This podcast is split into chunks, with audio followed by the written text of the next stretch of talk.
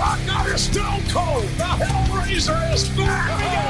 Evolution of the Shield. John Cena versus the Showstopper. Hulk Hogan and The Rock in the same ring. You will never take my place at the head of the table. Undertaker with a Hell's Gate submission. Oh my God! What? My God, Michaels just kicked Cena's head off. The Monday Night It'll be The Rock. It'll be Austin one on one. Third and five to the. Do you believe in miracles? The streak is over. Hey, what's going on, guys? And welcome back to Rivalries on WWE podcast on this Friday, March 4th.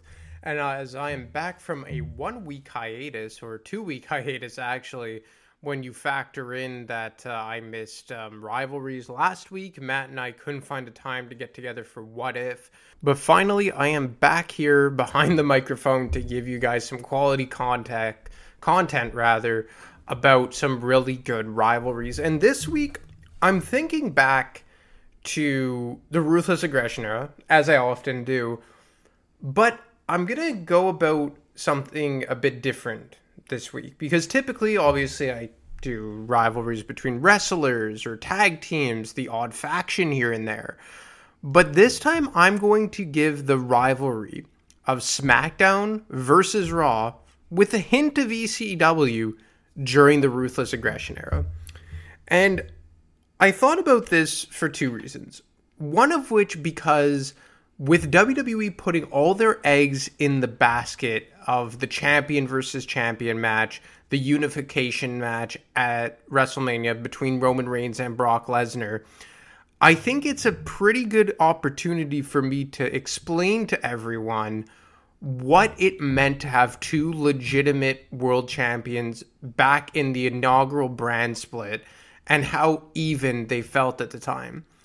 And second of all, I think it's to give you guys some context because oftentimes I come on here and I talk about, I would say the vast majority of times, r- rivalries from the Ruthless Aggression era. But I'm sure for many of you, you didn't watch during that time, whether or not you were too young or whether or not you started watching wrestling only in the PG era or in the reality era or even maybe the last several years. Or maybe there were some of you who took a break during the Ruthless Aggression era. You watched Attitude Era and Golden Era, and then when you got into the early 2000s when Rock and Austin left, you came back in the recent years. So we're going to start all the way back in 2002 for the inaugural draft that WWE held. And if you guys remember, it started, the brand split that is, with Ric Flair coming back and revealing that he had bought the stocks that Shane and Stephanie McMahon had sold when they formed the alliance. And Shane was the owner on screen, of course, of WCW, and Stephanie was the owner of ECW. Ric Flair returns and reveals that he is a 50 50 owner of the WWF. This ultimately leads to Vince becoming the owner of SmackDown and Raw being owned by Ric Flair.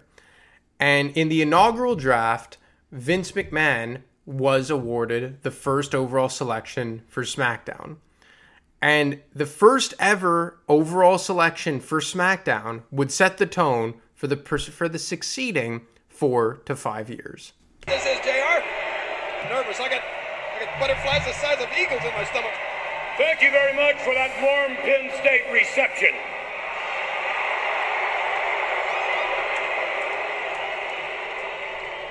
Since I, Vince McMahon, defeated Ric Flair in the coin toss, it is my distinction to choose the very first individual, the first individual in the history of the World Wrestling Federation to be drafted. The number one pick comes to me, Vince McMahon. So, on behalf of WWF SmackDown, I, Vince McMahon, choose The Rock. Whoa! And there you hear it. The first pick in the draft. Oh, look! The Brahma Bull, and there you see The Rock. The Rock has been selected number one by Mr. McMahon. Wait, what an honor! He doesn't look too happy. so overjoyed. I mean, where's The Rock going? Slick King, it looks like Is headed our way. The Rock, as you can see, the youngest man to ever win the World Wrestling Federation Championship, the first ever third generation World Wrestling Federation Championship. Oh, Vince.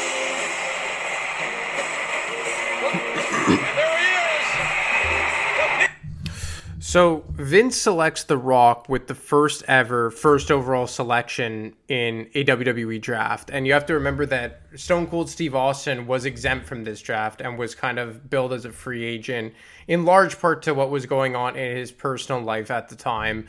And as we all know, a few a mere three, maybe four months later, he would walk out on the WWF for just about six, seven months.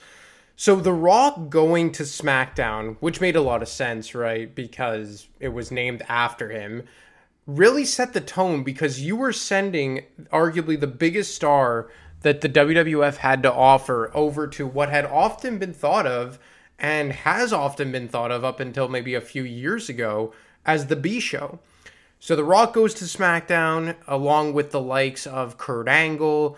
You also have Hulk Hogan, Edge, Chris Benoit, Billy Gunn, and another list of guys who were farther down the card. And on Monday Night Raw, you had The Undertaker, the NWO, which consisted X-Pac, Hall, and uh, Kevin Nash, Kane, Rob Van Dam, Booker T.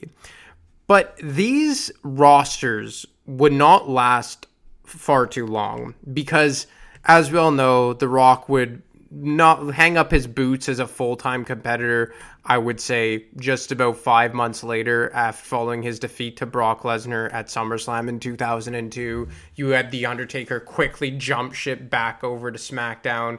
Big Show jumped over to SmackDown. Hulk Hogan was one foot in, one foot out. Triple H would eventually become exclusive to Monday Night Raw.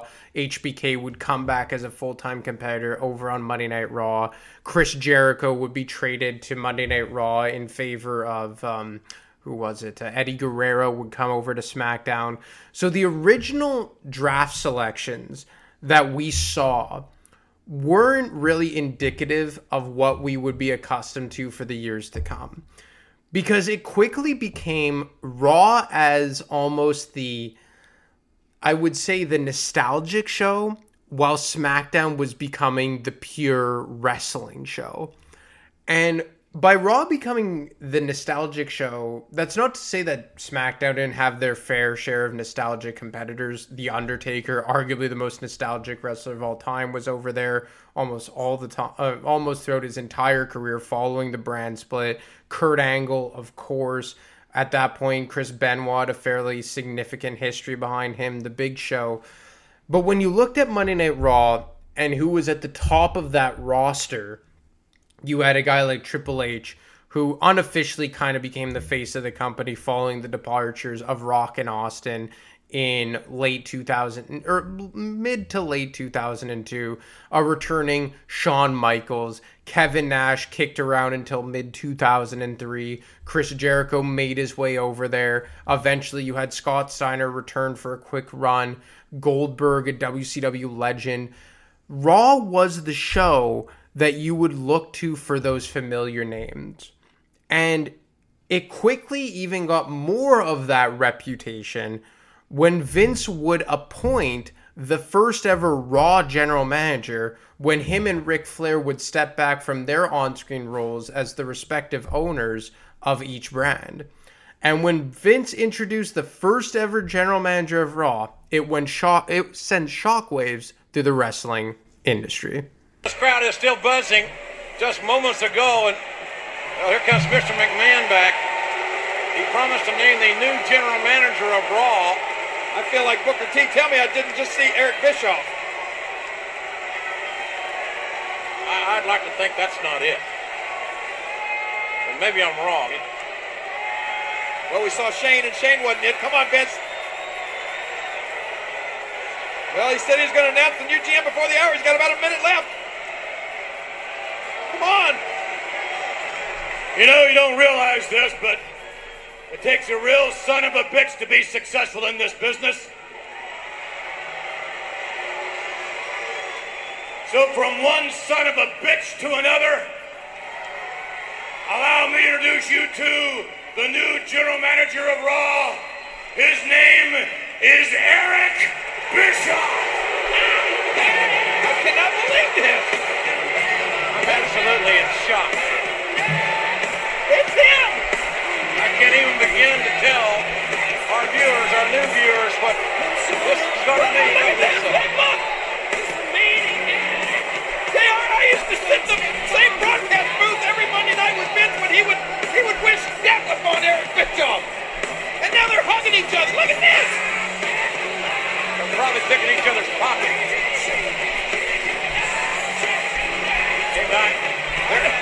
New boss.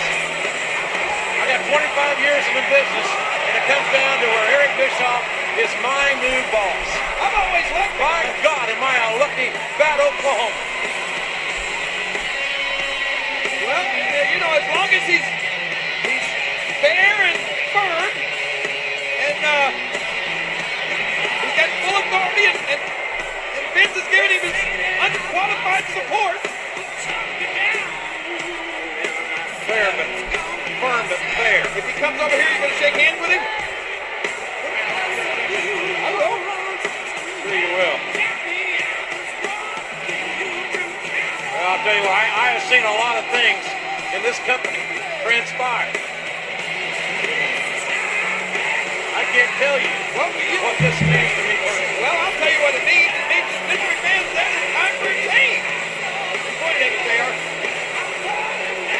For those of you who may not know me,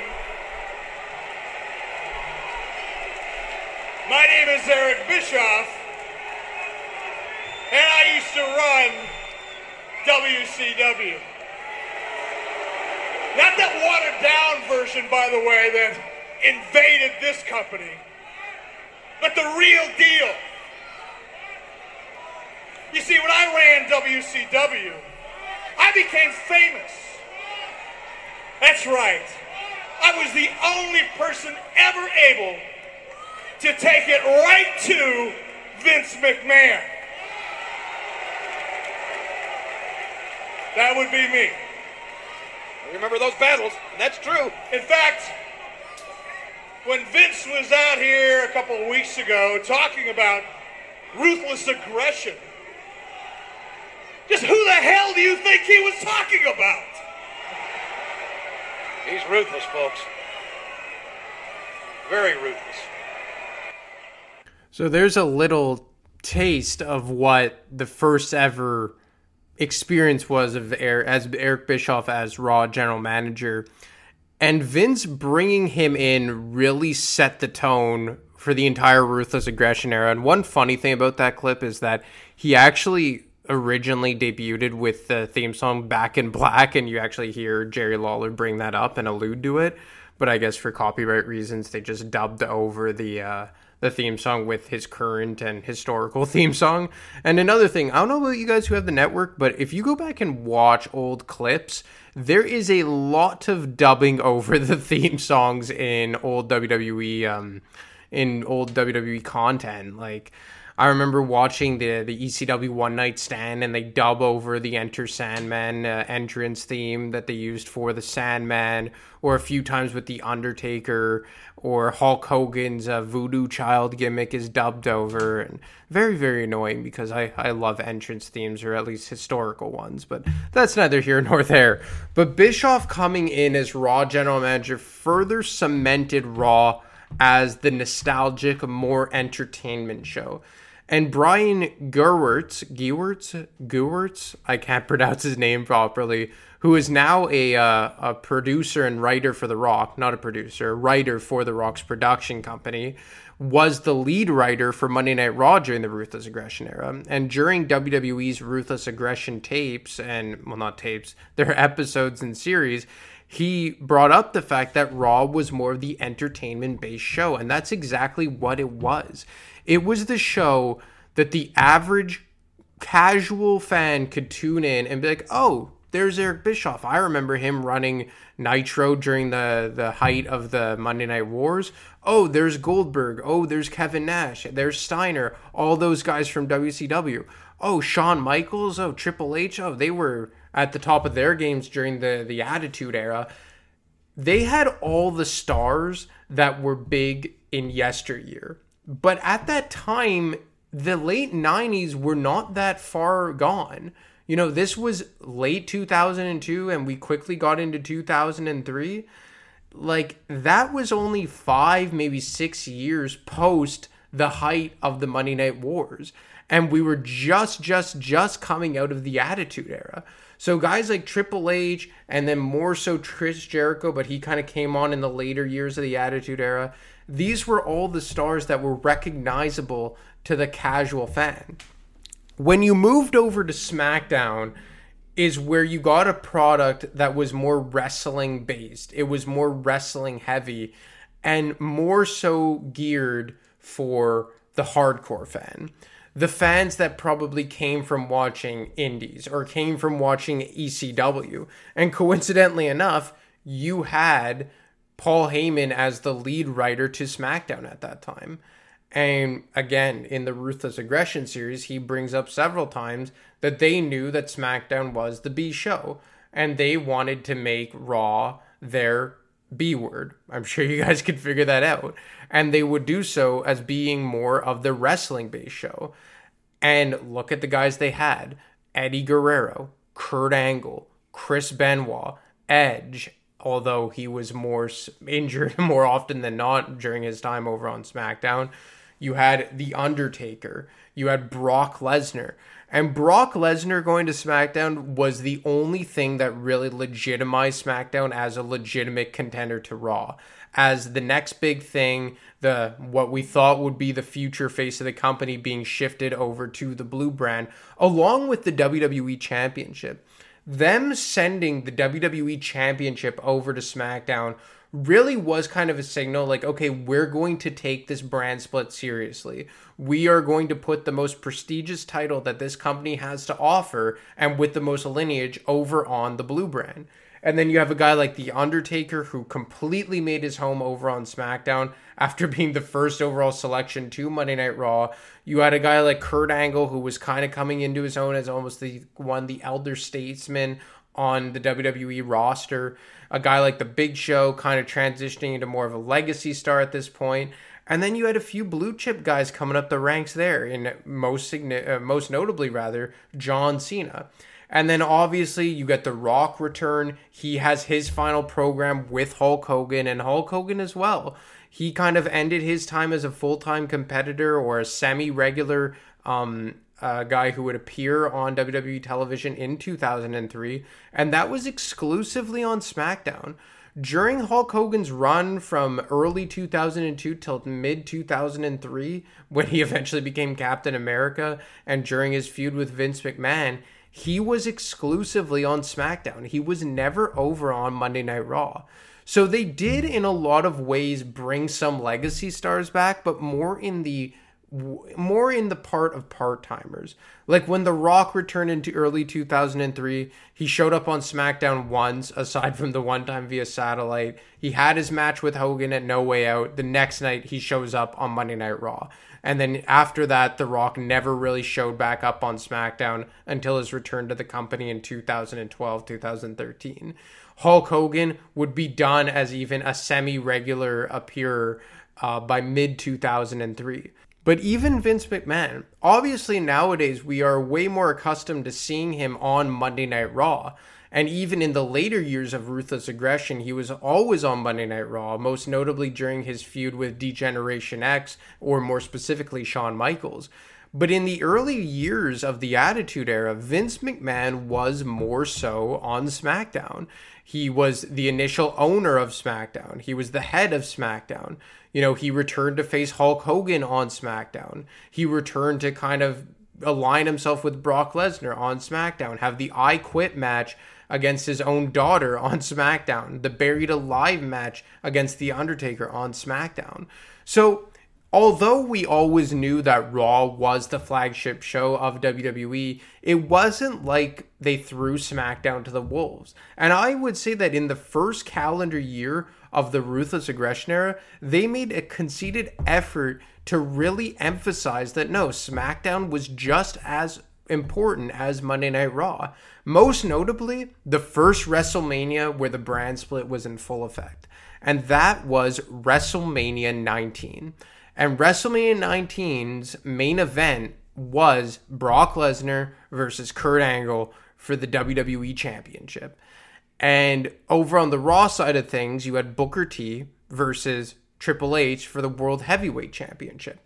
Now, obviously, it isn't so much apples to apples because Raw's true main event at that pay per view was Stone Cold Steve Austin versus The Rock. And I think that plays a big factor as to why the Booker T Triple H rivalry was so lackluster as it ultimately became because you had Rock and Austin in the twilight of their respective careers. Or not so much The Rock, but completely Stone Cold Steve Austin. It was his final match. And in terms of their rivalry, it was completely the twilight of that rivalry, the most historic rivalry rivalry we've ever seen in professional wrestling. And the fact that they held that rivalry over on Monday Night Raw kind of showed in a backdoor way where they thought Raw was in comparison to SmackDown. Because again, Austin was never officially drafted to Raw. He was just challenged and brought back by Eric Bischoff. The Rock was the first overall selection in the draft to SmackDown. So the fact that they moved The Rock over to Monday Night Raw is indicative that they wanted this final installment of the biggest rivalry that they've ever had in the history of the business over on Monday Night Raw. And following that rivalry and that WrestleMania, you kind of felt the tide start to shift in favor of them prioritizing Monday Night Raw. And it didn't happen right away because for, I would say, the first half of 2003, you really had Brock Lesnar and Kurt Angle and even The Undertaker carrying the load for WWE. Like over on the Raw side of things, in terms of the main event World Championship picture, it really didn't start to feel all that important until Goldberg got in the mix.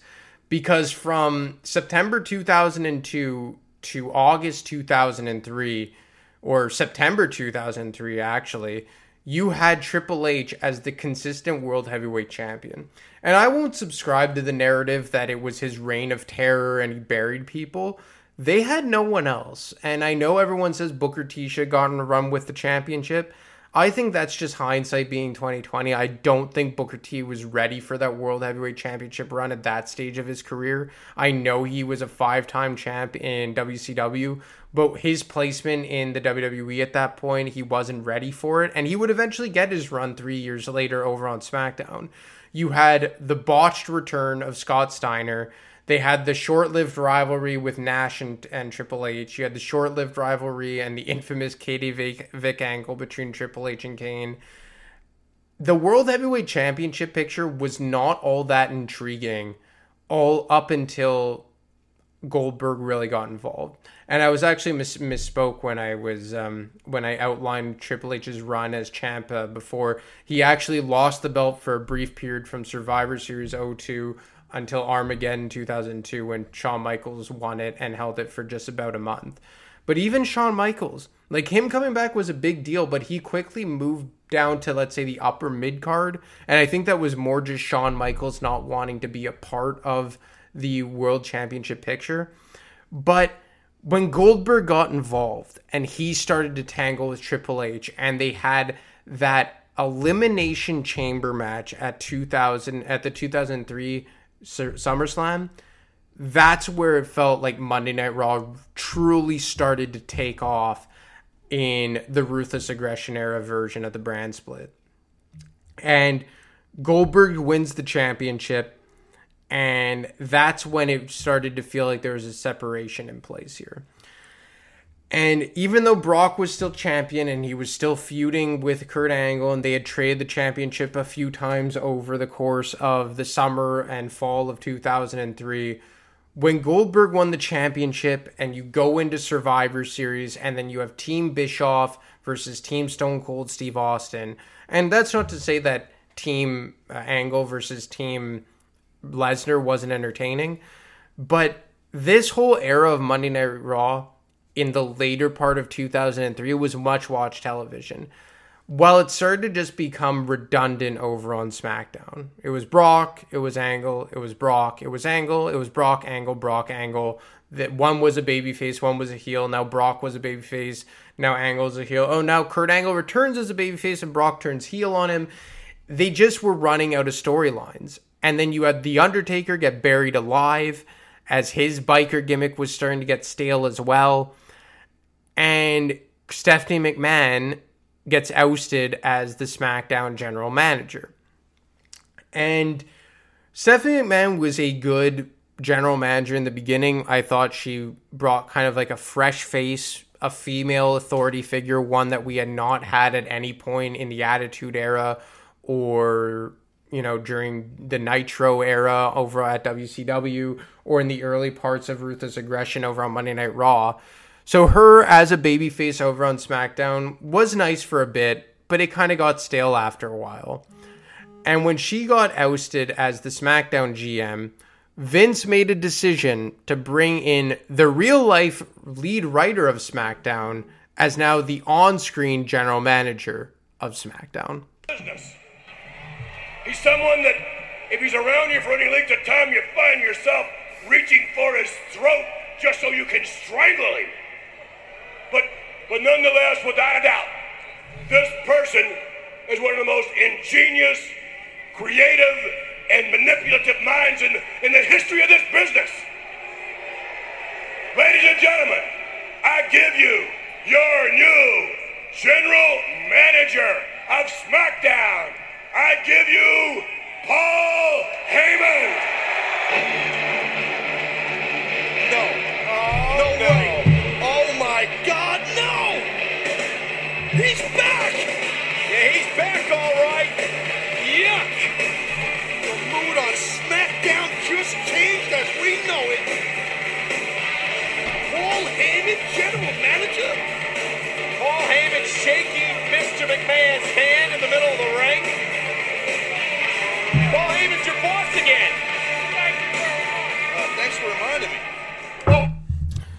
And Paul Heyman showing up as the on screen general manager of SmackDown, in my opinion, was very fitting. Because you had the new, you know, I guess you could say it was a tired type of gimmick, but it's kind of something that's age old. The heel authority figure over on Monday Night Raw with Eric Bischoff. Why not try it on SmackDown? I thought that these two were the two best general managers in the history of Raw and SmackDown, respectively. And I thought that Heyman really breathed new life into SmackDown. And not right away, of course, because you still had Brock as champion and you still had, you know, Kurt Angle at the top of the card and Booker and Big Show at the top of the card. But in early 2004, fo- uh, a couple months following Heyman's insertion as SmackDown GM, you had a big shift in the landscape of both Monday Night Raw and SmackDown. And none was bigger than following the Royal Rumble in 2004 when Chris Benoit's uh, when SmackDown's Chris Benoit made a shocking decision following his victory at the Royal Rumble. Goes on to WrestleMania to face the champion. Now, what the rules don't state is which champion that winner faces. Shawn Michaels, like I said, you wrestled your ass off last night. You wrestled one hell of a match. But you did not win the Royal Rumble. Chris Benoit did. So right now, I'd like the winner of the 2004 Royal Rumble to come out here to this ring.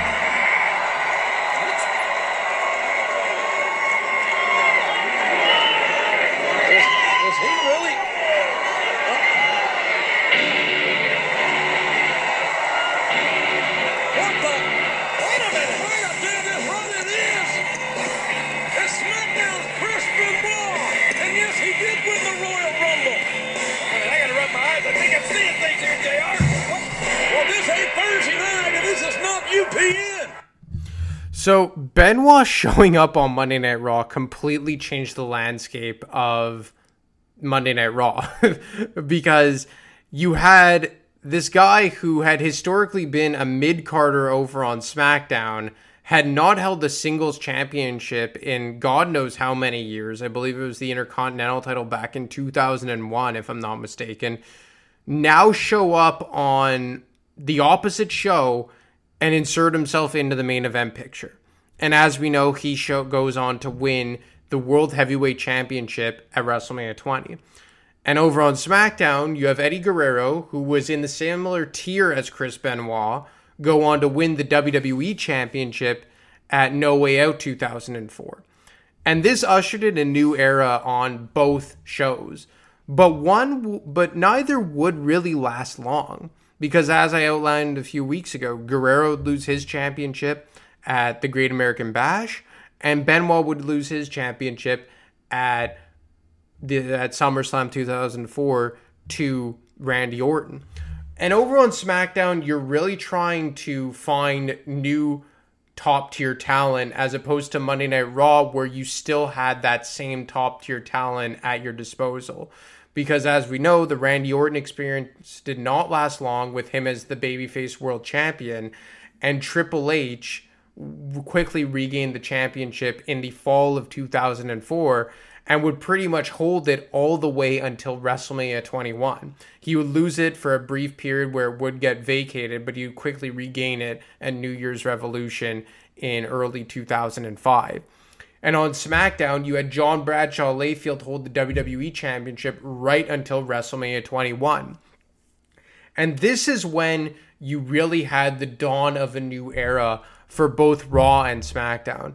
You had John Cena flying up the ranks of the SmackDown roster throughout 2004. He was the US champion, I believe, on three separate occasions, really legitimized that title, had a great program with Booker T along the way. And over on Monday Night Raw, you had the likes of Randy Orton, who kind of peaked and then went down real quick and started reinventing himself back as a singles heel as he kind of tangled with the dead man. And then you had one of the most organic pushes of this time in Batista lead into WrestleMania against Triple H.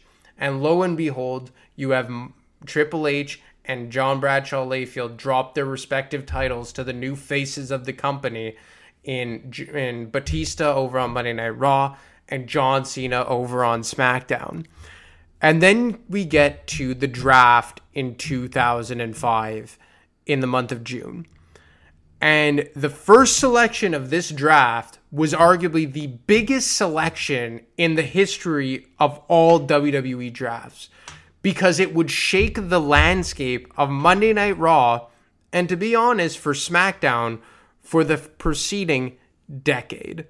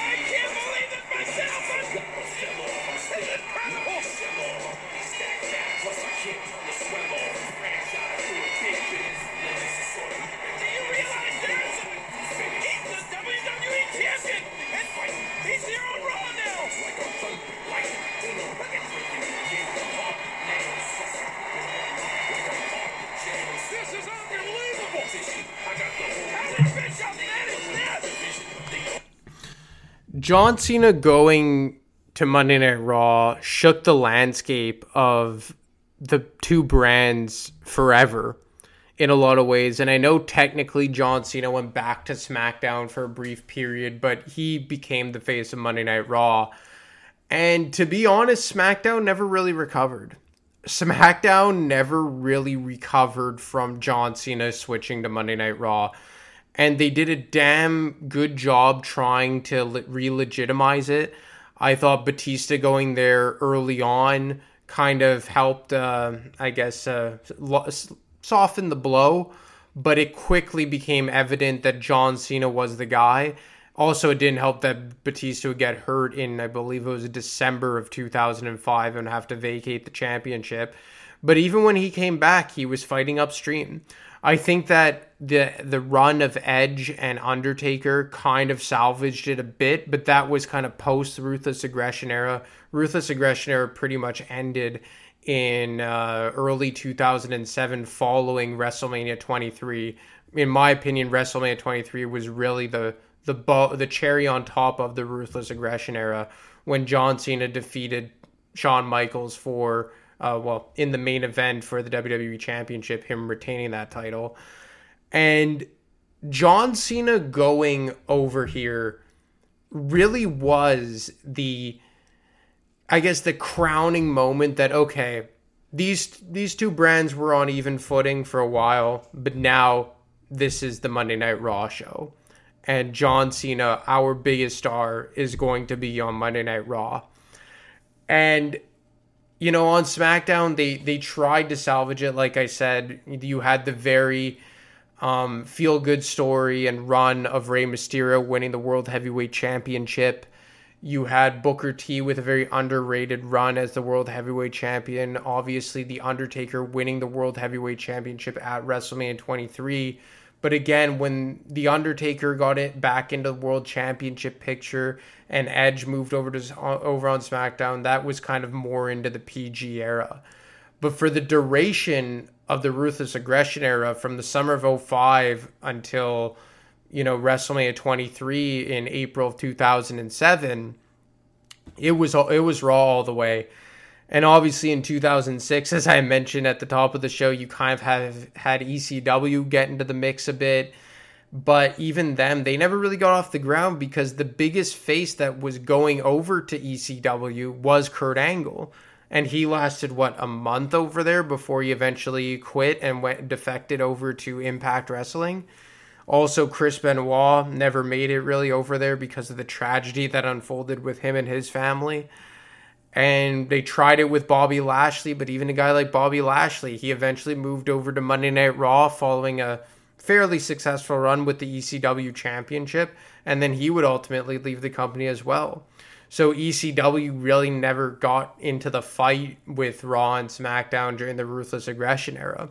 And not to mention, it was just a complete failure. Just a complete and utter failure uh, from let's say mid 2006 until whenever it lasted. I want to say in 2009. But um, all in all, during the Ruthless Aggression era, I would say that SmackDown put up a hell of a fight. And in the early years of the Ruthless Aggression era, let's say later 2002 until mid 2003, they were arguably the better show.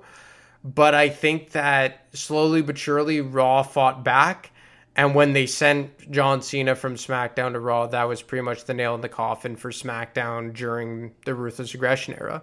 And I remember just the interest to watch SmackDown dwindled bit by bit by bit by bit. And by the time you got in the neighborhood of WrestleMania 23 and beyond, it really wasn't worth watching anymore. And then quickly thereafter is where they really started to loosen up the rules to the brand split and SmackDown quickly became an afterthought all the way up until 2016. And I guess that's what I would advise WWE of before they start venturing towards ending the brand split. I don't know if they're going to do that, but when you start unifying world championships, you're kind of creeping down that trail a bit, creeping down that road. And I think every time they do that, SmackDown by osmosis becomes not irrelevant, but not as important.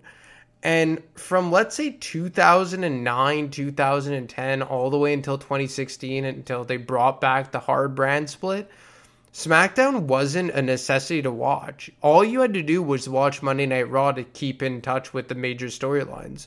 SmackDown felt like Sunday Night Heat or Velocity.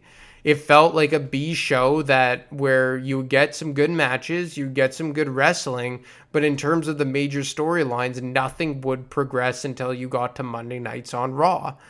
And I don't want them to go back to that because I think since 2016, and especially since Fox bought the rights to SmackDown and they got Roman Reigns over there as the face of the brand, they have done, done a damn good job of making SmackDown feel important. And I would say for about over a year now, has been far and away the A show.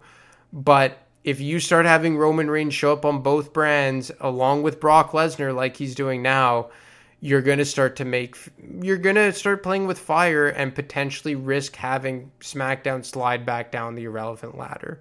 But all in all, the focus back on the ruthless aggression era, I would say that SmackDown never fully recovered from this. And obviously, they had the first ever Raw versus SmackDown 5 on 5 match at Survivor Series 2003, uh, 2005. One that SmackDown would actually win, but that was nothing more than an exhibition match, and we knew that. And what's funny about that is that John Cena wasn't even involved in that rivalry when they met at uh, Survivor Series. He was involved in the program with Kurt Angle and wasn't involved in the 10 man tag team match. So that kind of tell, tells you where they thought they placed John Cena in terms of their internal hierarchy. They had him defending his world championship or WWE championship against Kurt Angle, and the world champion in Batista over on SmackDown entrenched in this bitter rivalry between brands. So right there and then it was kind of indicative of where they viewed their respective world champions with John Cena being worthy of being on his own. And like I said, from mid to late 2005 and beyond, it really became all about Monday Night Raw during the Ruthless Aggression era. But anyway, guys, that's all I got for you today. I hope you enjoyed Raw versus SmackDown during the Ruthless Aggression era. A bit of a different type of show than usual, but I hope it gave you guys some type of context for when I do all these rivalries from the Ruthless Aggression era. But as always, you can get me on Twitter at ADiMarco25. You can get Matt on Twitter at wrestling underscore audio, or you can email him at realwwepodcast at gmail.com. Anyway, guys, stay safe out there, and I'll talk to you next week. Thanks for listening to the WWE Podcast. Don't forget to subscribe on your favorite podcast app so you don't miss a show or head to WWEpodcast.com. And for all of these shows ad-free, head over to patreon.com slash WWE Podcast. Until then, we'll see you next time.